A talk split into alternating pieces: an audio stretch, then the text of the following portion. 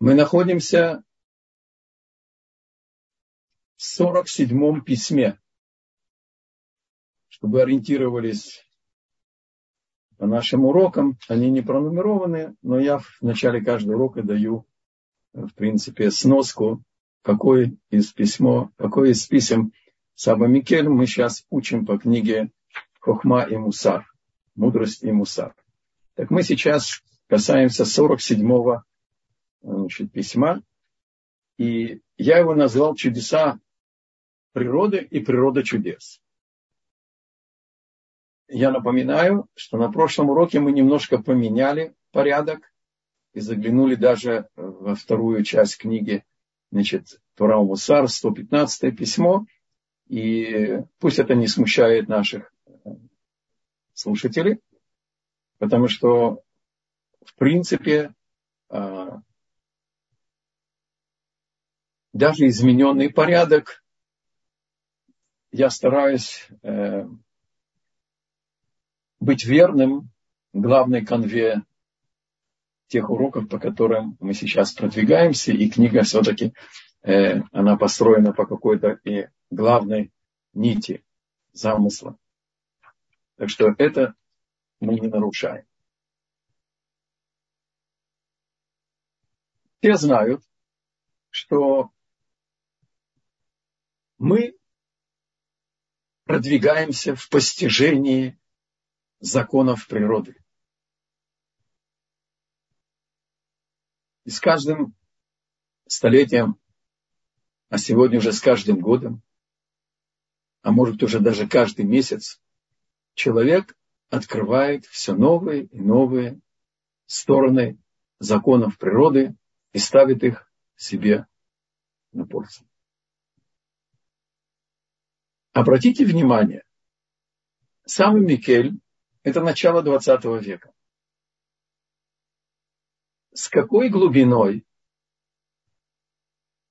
мудрец Торы, который, очевидно, не кончал агрономический факультет,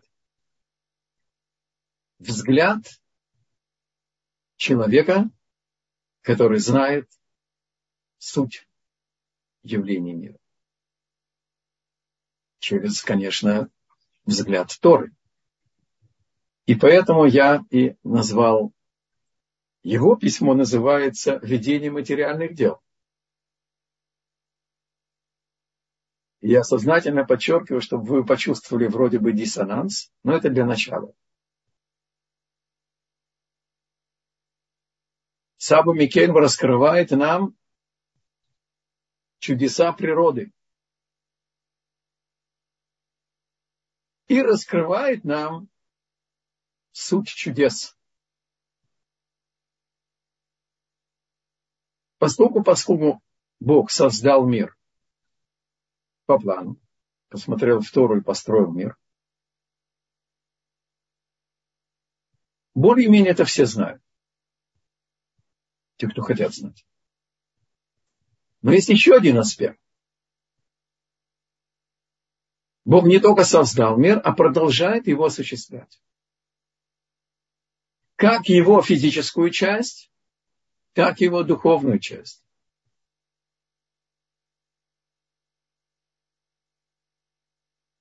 И не только в человеке соединилось и духовное, и материальное. Во всей природе, во всем мире проявляется это слияние духовной мудрости, заложенной в начале творения, это Тора, и осуществляя все элементы нижнего мира, как называют мудрецы, то есть природа, она имеет тоже духовную сущность. Ее нельзя открыть через микроскоп. И не ультрасаундом. И не мираем. Но взгляд на предназначение, на физическую суть, сложность физических процессов по сравнению с совершенно непропорциональными результатами. Это канва, которая прокладывает нам Саба Микель, чтобы открыть нам и сокрытое пока еще и от приборов, и от тех, которые не хотят видеть полноту картины. Мы берем семя, если это пшеница, то нужен, если хотите хороший урожай получить, украинский чернозем.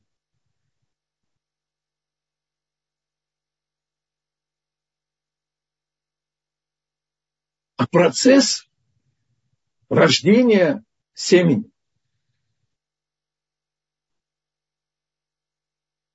действие, которое делает человек, сам Микель выражается очень резко. Он говорит, даже обезьяна может кинуть семя в землю. Ну, сейчас есть, конечно, значит, там э, засеивается особым образом на определенную глубину, и есть целая наука, значит, земледелия, как сеять, как, э, на какой глубине, на какой, значит, э, с какой, значит, там влажностью и так далее, и так далее. И понятно, что у нас в Израиле дурум, высококачественная пшеница растет в Негеве, на юге. А наши, так сказать, сливы, вишни и яблоки на Голанах. И понятно, что почва на Голанах отличается от почвы в Негеве. Но Саба Микель заглядывает еще глубже. В этом семени находится начало плода. Вот теперь включите воображение. Потому что когда мы касаемся духовных субстанций, если вы помните, я прошу отключить воображение, включить только рациональное восприятие действительности. А здесь нужно включить воображение. В почве, в Негеве и в почве на Голландии кроется бесчисленная мириада, тысячи элементов, которые представляют собой жизненно необходимые для плода чтобы он бы получил жизненно необходимые ингредиенты придания жизнеспособности телу и душе человека. Еще до того, когда человек соединяет, благословляя на плоды земли или плоды дерева, благословением соединяет это с духовным корнем. Я сейчас еще пока оставляю это вне нашего рассмотрения. Я сейчас рассматриваю скрытая внутри природных процессов глубочайшая мудрость. И Бог установил, чтобы природные процессы, они реализовывались через причинно-следственную цепочку.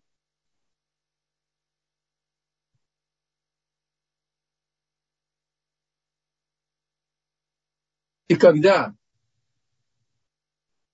рождается плод, в нем уже есть в потенциале все, что мы сейчас коснулись, чего мы сейчас коснулись.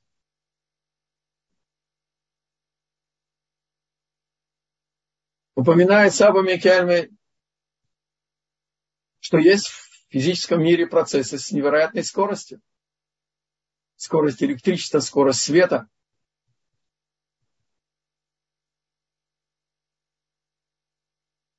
А некоторые плоды, жизненно необходимые для жизненной активности человеческого организма и души, часто находятся в земле целый год.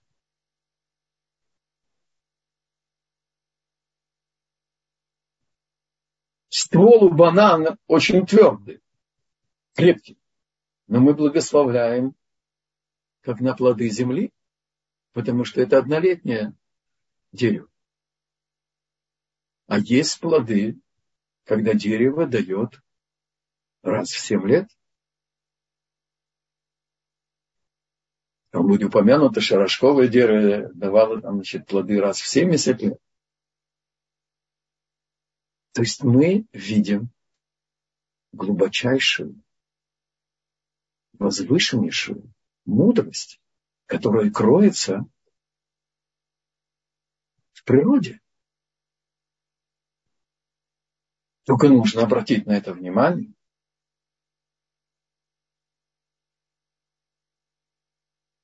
И когда человеческий прогресс открывает в природных процессах необъяснимое материалистическим восприятием действительности, они открывают, что есть чудесное управление в природе. И тогда от исследователя, ученого, агронома или эмбриолога или врача требуется мужество. Не у каждого его хватает. Я не случайно упомянул, упомянул эмбриологию, микрофизика.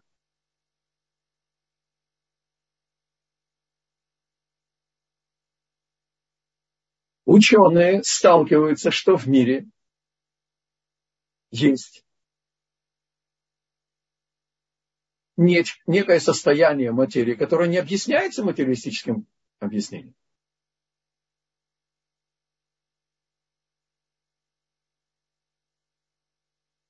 То есть Бог управляет миром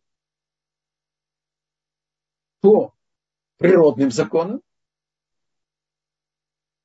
но они имеют духовные корни, как все, что Бог осуществляет.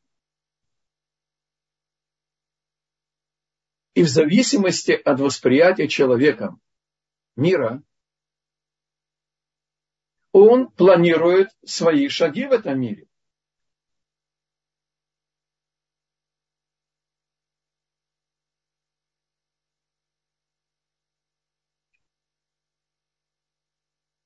Заглянем еще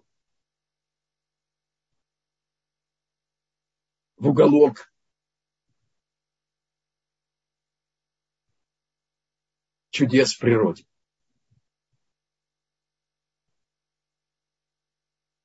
Секрет зарождения новой жизни. Идолопоклонник Терах со своей женой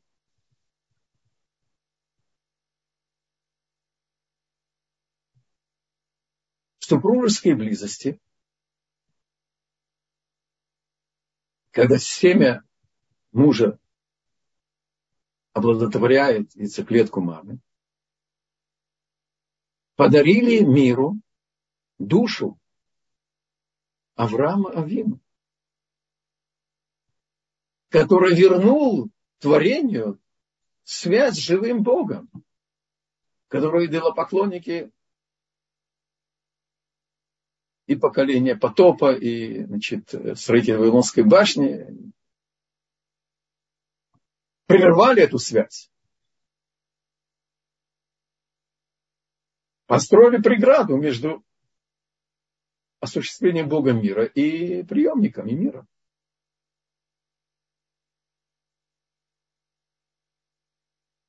Казалось бы, естественный физический процесс – повлиял на судьбу всего творения. Амрам и Йохевет подарили нам Моше Рабейну. И Бог начал от потомка Авраама, Ицхака и Якова, Моше Рабейну,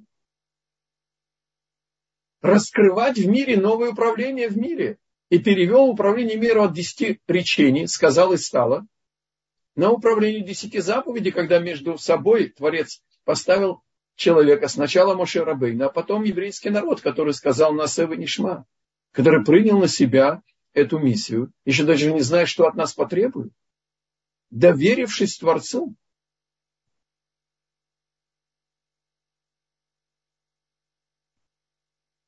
Царь Давид дал жизнь Шлему Амелех,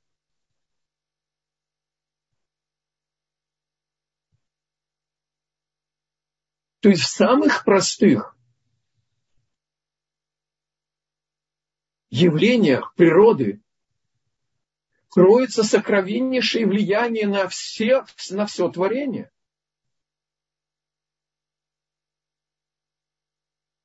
И Бог открывает нам, что не только в природе мудрость Творца установила причинно-следственные цепочки, но и в тех явлениях воли Бога, которые мы называем чудесами,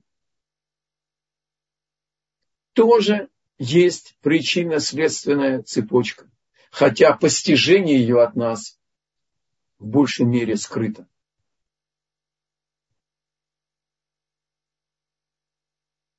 И Саба Микель пишет, что она вообще скрыта от нас. Только то, что нам открывают значит, э, мудрецы секретной части Торы, он позволил отнестись к этому.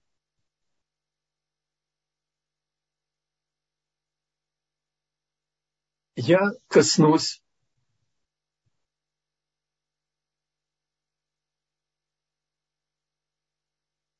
картины, связи между духовной частью творения и с материальным э, частью принимающей материальной, так сказать, э, природы.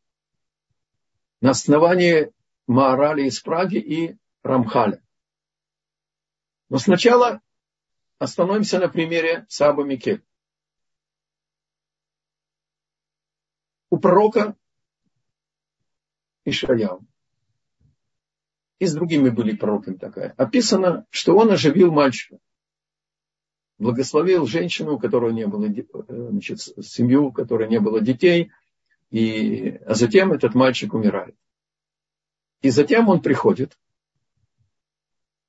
на его ложе, там, где он останавливался в этом гостеприимном доме, э, где родился ребенок после его благословения э, у этой милосердной женщины и гостеприимного значит, мужа ее, он оживляет ребенка необычным образом. Пророк Ишая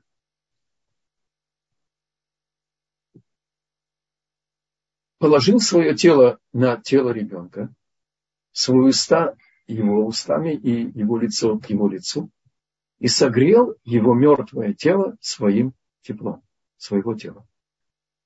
И ребенок ожил понятно, что по законам природы так не оживляют, что оживление из мертвых – это чудо. Но тогда, если пророк пользуется какими-то чудесными силами, то для чего нужно эти физические действия и физическое тепло, которые явно не могут оживить, учит нас пророк этим, этим, а, а, значит, этим действием, что то, что мы воспринимаем как законы природы, это совершенное чудо. Нету никакой разницы между чудом и природой. И также, как в природном ходе вещей есть причинно-следственная цепочка. То же самое и в чудесном проявлении воли Бога. Есть причинно-следственная цепочка. И я чуточку поясню из того, что я упомянул по Маоралю из Праги и Рамхалю. То есть изначально Бог в духовном мире создал отделенные силы пример. Он взял 22 духовные силы, которые зашифрованы 22 буквами святого языка. И помните, как наши дети любят игру, которая называется Лего. Это, конечно, моя аллегория. Но с Божьей помощью, мне кажется, она приближает нас к пониманию сложнейших вещей. Итак, Бог построил мир из кубиков Лего. Взял 22 духовные силы, определенные нашими буквами. Взял духовную силу, которая символизирует буква Айн. Соединил с духовной силой, которая символизируется буквой Цадик. И получил понятие Эц. Дерево. Только это еще пока духовный корень всех деревьев в мире, не разделенный на детали. Он взял и соединил буквы Гимел, Вав и Фей, получил тело. То есть все явления в природе, которые называются тело, имеют свой духовный корень. Это называется деленные силы. Правда, ретивые переводчики приводят это трансцендентные Э, вам это что-то говорит? Мне ничего. Поэтому позвольте идти по пшату. У Рамхаля написано «Кохот они вдалим», отделенные силы, то есть силы, отделенные от детализации, от конкретизации. Духовный корень всех деревьев и всех тел. Я не случайно беру эти примеры, потому что я потом хочу это пояснить. И он создал взял букву, духовную силу, символизирующую букву Алиф, соединил с духовной силой, символизирующей буквой Шин, и получил Эш. То есть все виды огня в мире. И сегодня лет, может быть, завтра будет еще какой-то огонь. Все они имеют свою реализацию в этом корне. Эш. Следующий этап в структуре. Причинно-следственная цепочка которая находится в духовном мире. И она тоже помогает нам понять, что и чудесное проявление воли Бога, оно имеет причинно-следственную структуру. Ничего не создает само себя, ничего не существует само по себе после того, когда его создали. Этот компьютер не нуждается в связи со своим Творцом. Этот стол пластмассовый, сделанный там, по-моему, где-то здесь, в Израиле. Компания Кетер. А творение требует непосредственной связи с волей Творца. Если она прекратится, то не о нашем уроке будет сказано, просто погаснет экран. Исчезнет изображение, но существует только все время, пока его проецирует программа. Дальше идет этаж, называется Малахим. То есть, возьмем наш первую отделенную силу дерева, а теперь появляется главный Малах всех пальм в мире. Как бы министр пальм. А потом по цепочке есть главный Малах пальм в Израиле, а потом можно пойти по цепочке до конкретной пальмы где-нибудь в Иорданской долине.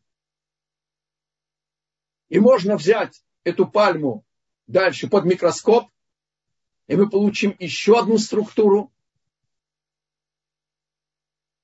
Перейдем там на молекулы, на сейчас есть кванты, и кварки и еще что-то такое. То есть нету в мире никакой частички, материального мира и духовного мира, который не связан с волей Бога. И Бог установил определенный порядок, что Малах, если мы спросим у ученых, материалистов, да, каким образом Авраам Авину вышел из, из огня? Он скажет, это сказочки. Потому что наука доказала, что тело, не дай бог, горит при определенной температуре. И не буду сейчас лезть в детали, как это происходит.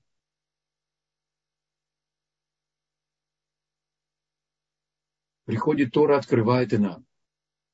Да, есть первоначально установленный порядок природных процессов, который позволяет нам строить, использовать энергию в мирных целях, или, не дай Бог, воевать против наших врагов и так далее. Лечить, строить, открывать.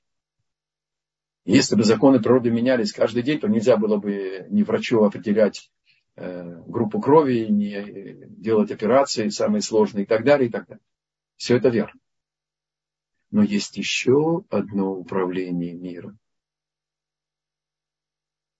Когда человек выходит на связь с духовным миром.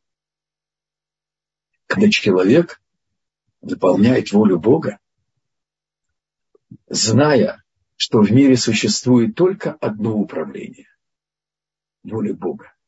И разделение на природный ход и на чудесный ход – это лишь испытание для нашей веры. Это экзамен нам, чтобы мы бы, были бы хозяевами открытия божественного управления, чтобы мы поняли, что потрясающая мудрость кроется в законах природы, на этих самых элементарных примерах, которые приводит Сава Микель.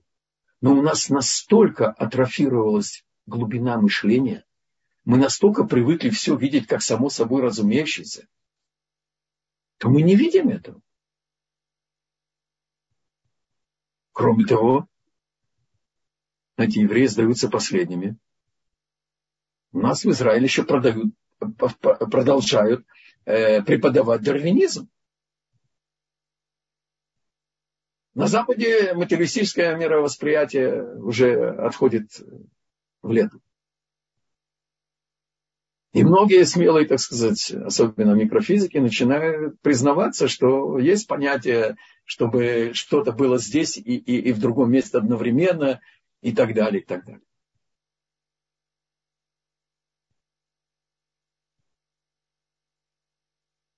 Эмбриология, поведение эмбриона, устройство уха, устройство зрения, устройство мышления. Все свидетельствует о том, что в природе находится чудо.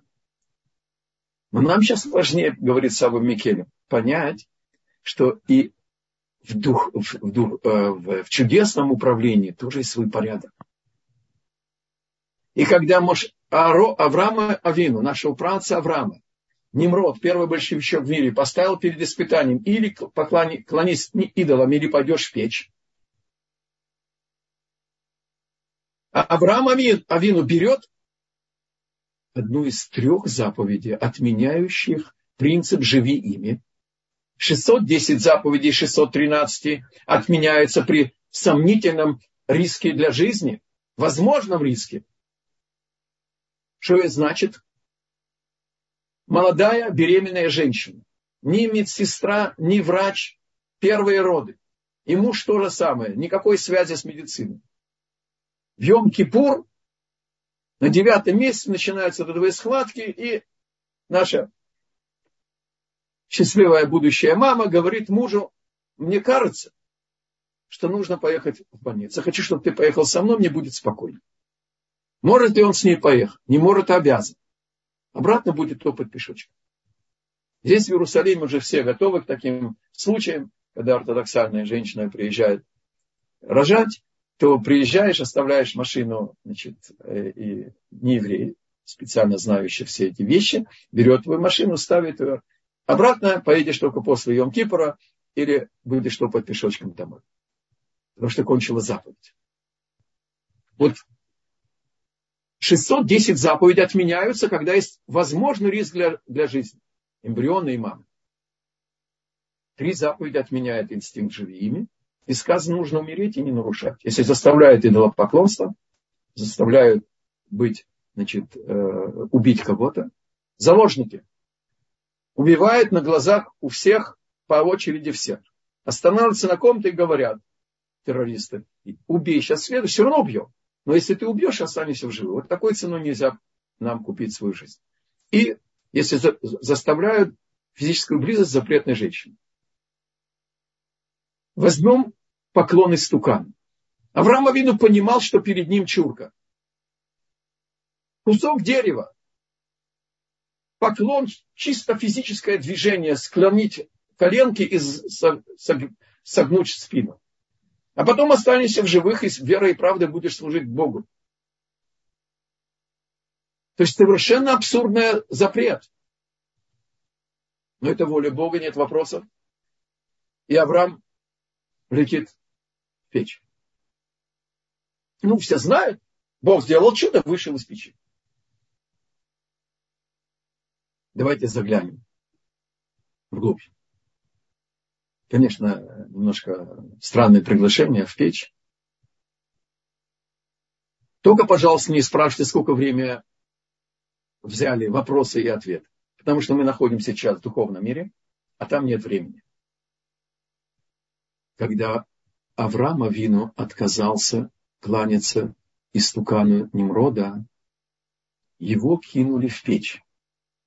И в духовном суду было обсуждение, заслуживает ли его душа спасения. Из-за краткости времени я сокращу, я только возьму уже результат. Когда Авраам сказал на суде, я знаю истину, я живу ею, я веду себя по согласно этой истине без вопросов, я говорю то, что я думаю и то, что я знаю, я распространяю это знание истинное единого Творца в мире. И я передам это моим потомкам. И через 1500 лет Мишаэль Хананя и Зарья не кланяются изображению скульптурной какой-то группе Навуходнецера. Мне уже легче сказать Навуходнецер вместо Навуходносор, что извиняюсь. Значит, а он не объявлял себя Богом. Он только требовал поклон этой а, архитектурной какой-то там скульптуре, как царю. И нету запрета сохранять жизнь поклоном просто скульптуре. Но Мишаэль, Хананя и Азария устражили. Идут в печь и выходят живыми. Когда Авраам засвидетельствует полноту своей веры знания, что воля Бога – это действительность он этой самопожертвенности, слившись с волей Бога, вернем сейчас духовную структуру, да? Авраам находится в печи. Малах печи создан сильнее Малаха тела Авраама.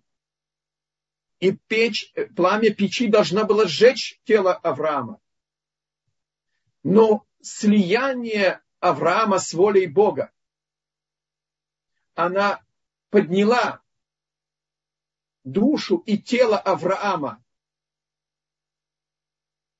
в духовном мире на уровень Торы, а Бог посмотрел в Тору и продолжает осуществлять мир по Торе, и вошел в пульт управления, и его самопожертвованность отменила силу Малаха огня в этой печи. Вот чему нас учит Авраам. Вот чему нас учит пророк Ишая. Бог связал свою волю, свое управление с выбором человека в конце Берешит. Написано в Ихула Шамаем в Арасе было, так сказать, Бог завершил свое творение и так далее. И в конце написано, что Бог выделил седьмой день, и в конце описания завершения творения написано Ласот. Бог сотворил мир за шесть дней, чтобы делать. Это относится к нам с вами. Самые незначительные действия человека. И зерно и семя отца и яйцеклетка мамы. они приводят к изменению и влиянию на все миры с обратной связью. И когда мы планируем наши материальные дела, мы должны включить в наши планы, наши устремления, наши мечты и наши молитвы, но самое главное – наши дела. К практическим решениям проблем, исходя из нашего опыта, из опыта других людей, советы, статистика, наука, медицина и так далее свести, слить и привнести к нашим поискам духовную сущность тех решений, которые стоят перед нами. Наши физические, материальные проблемы и дела, они ожидают от нас, чтобы мы бы привнесли к ним их духовную корень, их духовную сущность открыли и соединились с ним.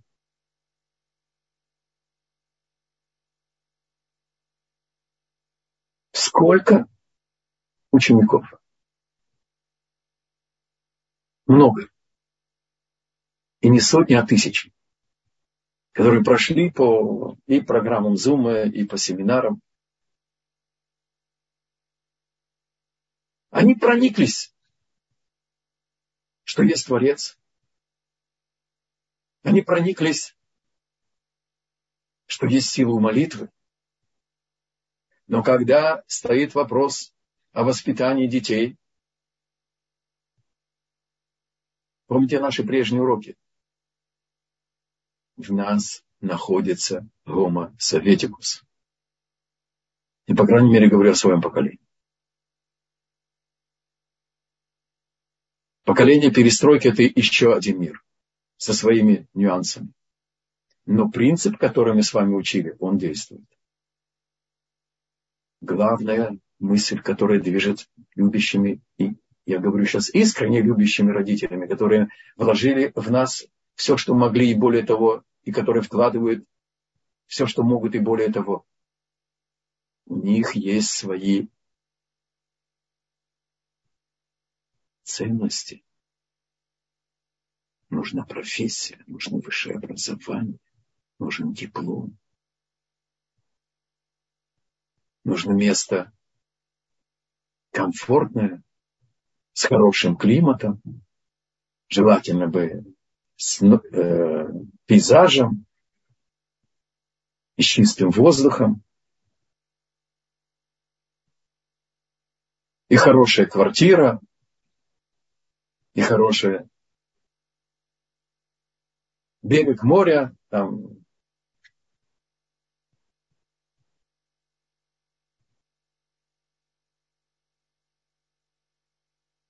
что нужно сделать? Нужно поставить во главу всего духовную нашу активность. Говорит Саба Микель.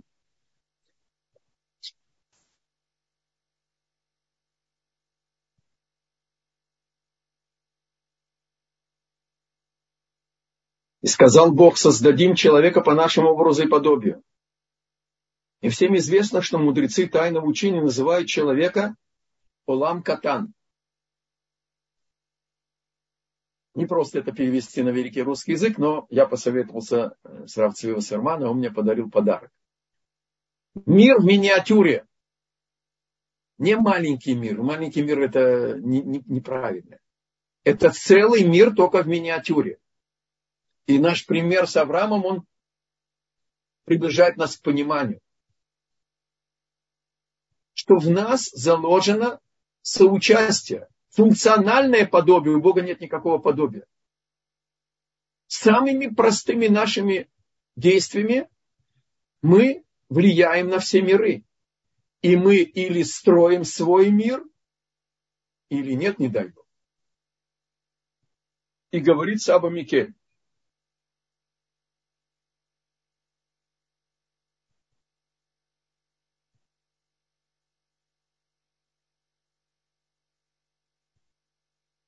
Если материальные поступки творений так влияют на высшие миры, то что говорить об их духовных деяниях, когда мы исполняем волю Бога?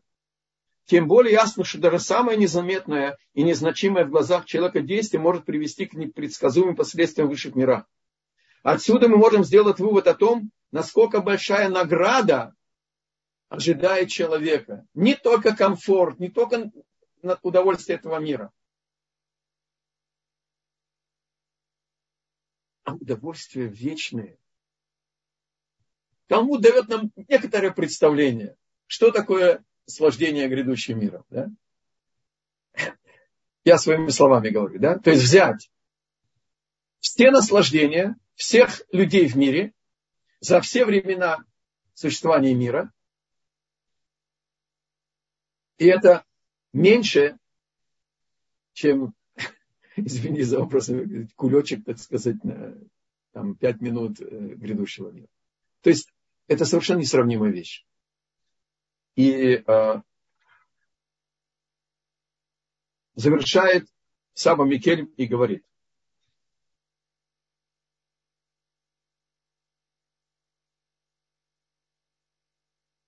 И мы получили неоспоримое доказательство того, что и в материальной жизни воля Бога устроила все точно так же, таким же образом. Люди должны воспринимать ведение материальных дел как цепочку причин и следствий, аналогично путям нижней природы, поскольку Творец постановил, что именно таким образом им предстоит обеспечить свое существование на земле. Но при этом есть и внутренняя причина, действующая путем управления через чудо. Ключ от пропитания в руках Всевышнего – от нравственного уровня человека и еврейского народа в земле святой зависит материальное благополучие, зависит, зависят дожди.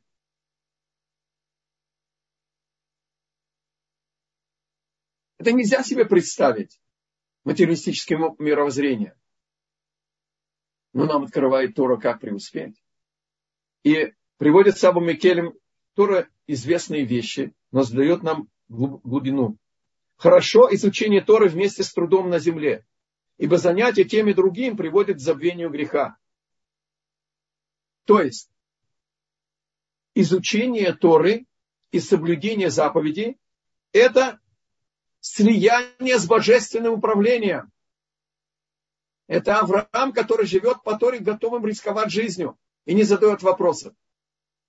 Имеет ли какой-то смысл заповедь или нет? Запрещено, значит, я иду на вы.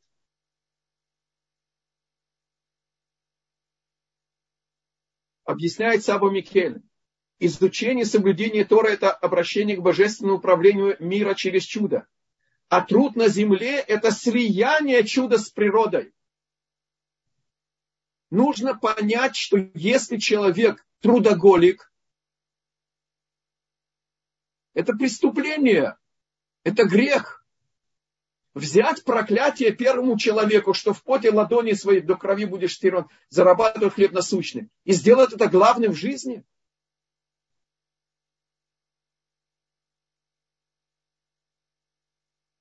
Рассказывает Талмуд. И, по-моему, с теми, с кем мы учили э, Алейшур, мы, мы уже говорили об этом, да? что если случайный убийца изгоняется в город убежище, а он имеет учеников, он мудрец, то его ученики с ним изгоняются. А если это ученик, то его учителя присоединяют к нему, потому что без присоединения к жизни Тора он погибнет. Существования недостаточно для еврея.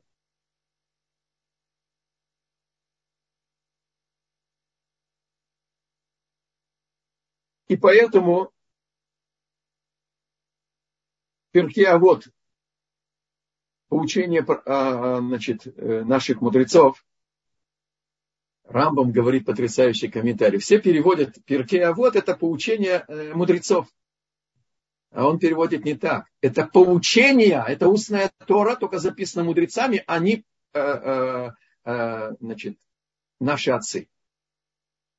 Только мудрецы, по имени которых написано, от имени которых написано Перке, а вот, они просто реализовали этот, эту идею или эти принципы истории как свою свое кредо, и поэтому достоили, чтобы от их имени было написано. Это часть устной Торы. Это не какие-то пожелания, понимаете, или хорошего поведения. То есть, если мы ранее говорили, что материя и духовная форма не полностью соответствуют друг другу, необходимо постоянно изыскать пути, как бы сблизить их. Нужно постараться изменить свое отношение к нашей духовной активности. Насколько, дайте я прочитаю это просто по нему, э, э, цитату туда. Говорит Саба Микель.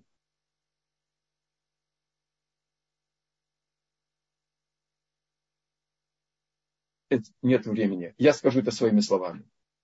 Каждый, согласно своих возможностей, согласно своих сил, согласно своих способностей, должен постараться привнести при анализе своих планов духовную суть.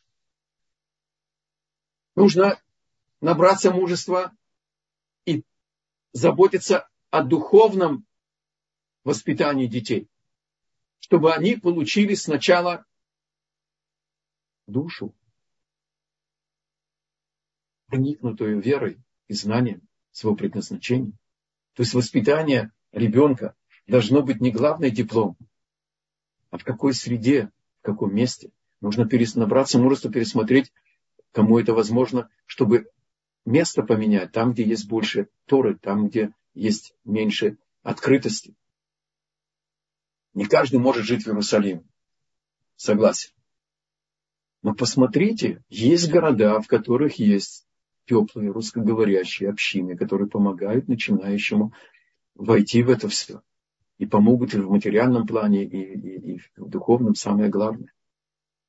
Это все требует от нас особого подхода, который мы сейчас с вами учим. И опять-таки каждый по своим делам.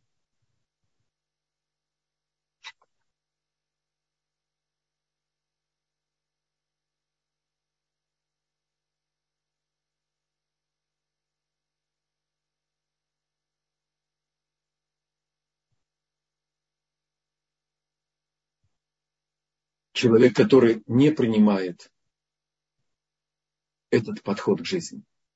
Он в плену у своего таланта, у своих сил, у своих способностей, связи, у своего богатства, которое он достиг честным образом. Он действительно преуспел и живет очень хорошо и так далее. И он забывает о том, что сказано в Торе, что даже богатство кто тебе дал мысль сделать такой ход конем в бизнесе и так далее? Ведь у человека есть его базисное знание, базисные таланты, базисные, так сказать, мозги, базисная острота значит, мышления и так далее. Никто ни, ни себя не создает.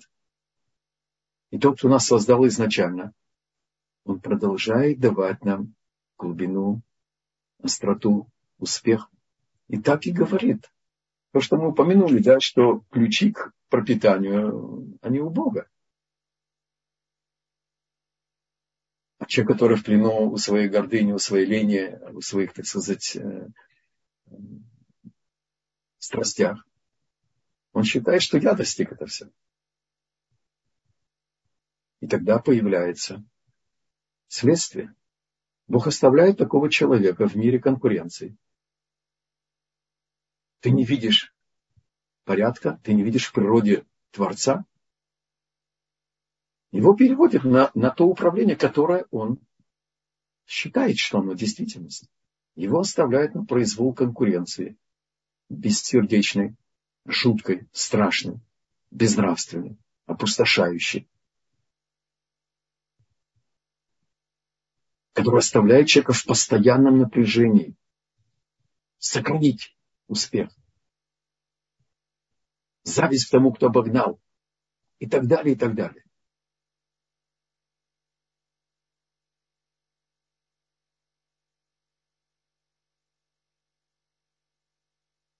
Бог сказал, я создал отрицательное начало, но я создал Тора Тавлин, И нету никакой возможности, нет никакой возможности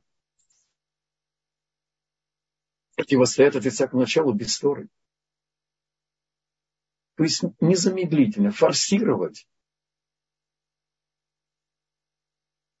восполнить наши знания и соединиться с изучением Торы и с выполнением заповеди, с той же скрупулезностью, с какой мы на работе соблюдаем инструкцию пользования прибором. Это касается всех профессий. Чем сложнее профессия, тем строже требования –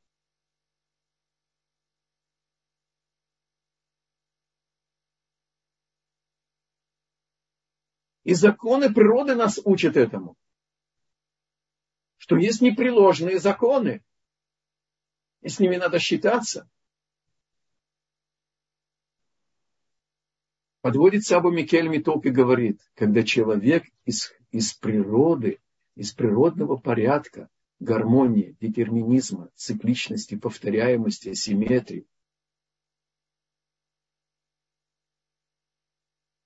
и открытий, новейших открытий микрофизики, э, э, значит, э, эмбриологии и так далее, открывает Творца, он удостаивается слияния чудесного управления с его действиями.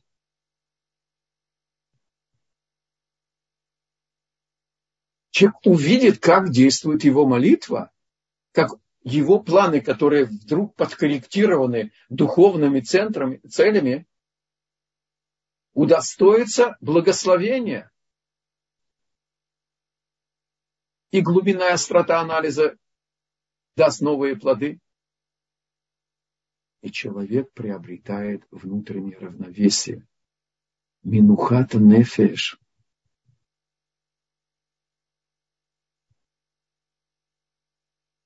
готовность к любым испытаниям, не теряя равновесия, не впадая в панику. Есть напряжение, есть испытания, есть сложности в жизни. Но когда мы опираемся на волю Бога, это совсем другие испытания.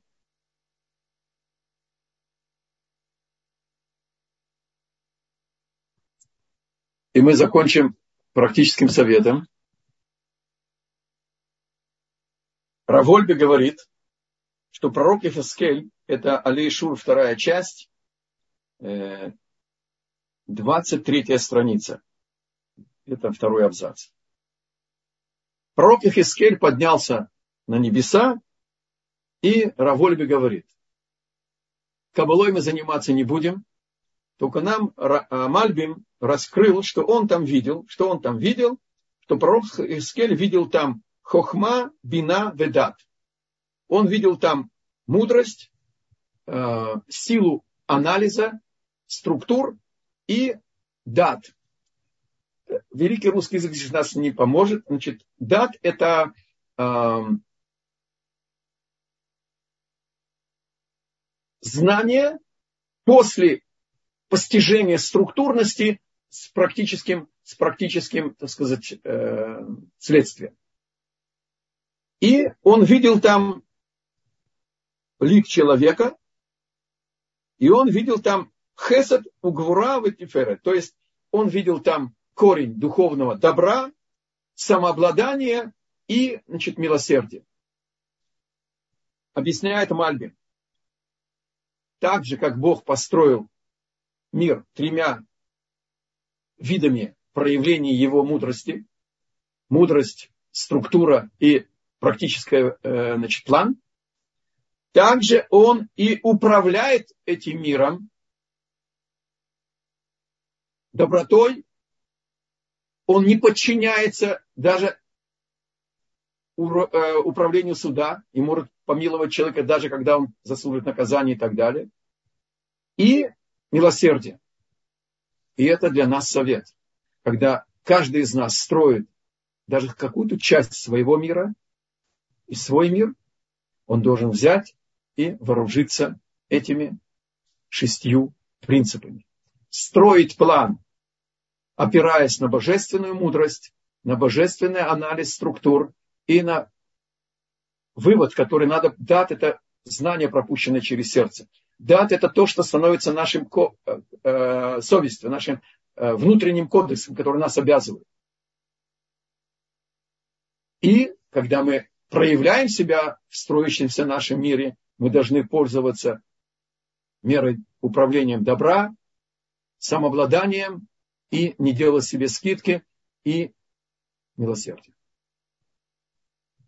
У нас есть три минутки на вопросы, пожалуйста.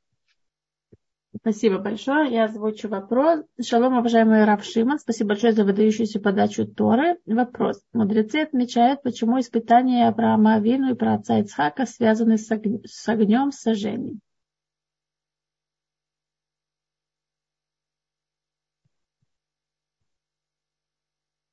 Дело в том, что Бог установил язык общения с человеком. Это началось уже с первого человека, потом с Каином и Авелем и так далее.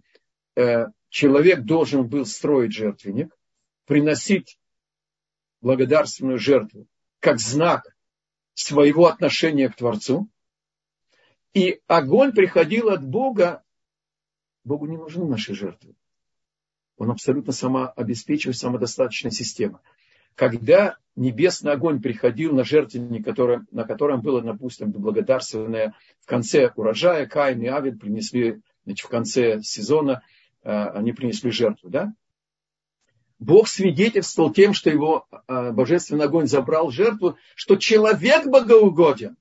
Богу было не безразлично, с какими намерениями принесли жертву, и поэтому э, жертва Каина не была принята, а жертва Авеля была принята. Искренность его решений и так далее, это сейчас мы не будем лезть в дебри.